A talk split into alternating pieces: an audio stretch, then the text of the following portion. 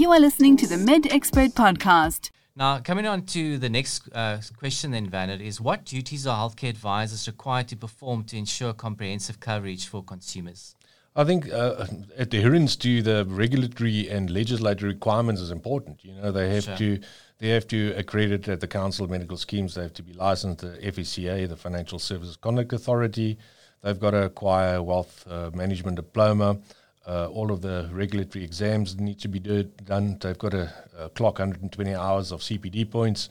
Um, and, and, and through all of that, uh, it's important for them to still have a very strong understanding of, of, of, of every consumer's different needs. You know, sure. They've got to go through a very strong needs analysis with the client because every single consumer is different.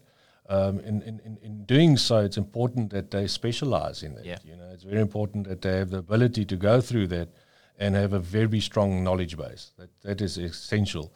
Um, it would be good for a, a broker to have a strong retention unit, sure. a strong a strong uh, unit that can can assist clients when the claims and stuff starts coming in. Sure. But the most important duty, obviously, is to act in the client's best interest. Yeah. That's very important. You know, they need to have the ability to listen, sure. uh, and, and and then make uh, propose a solution.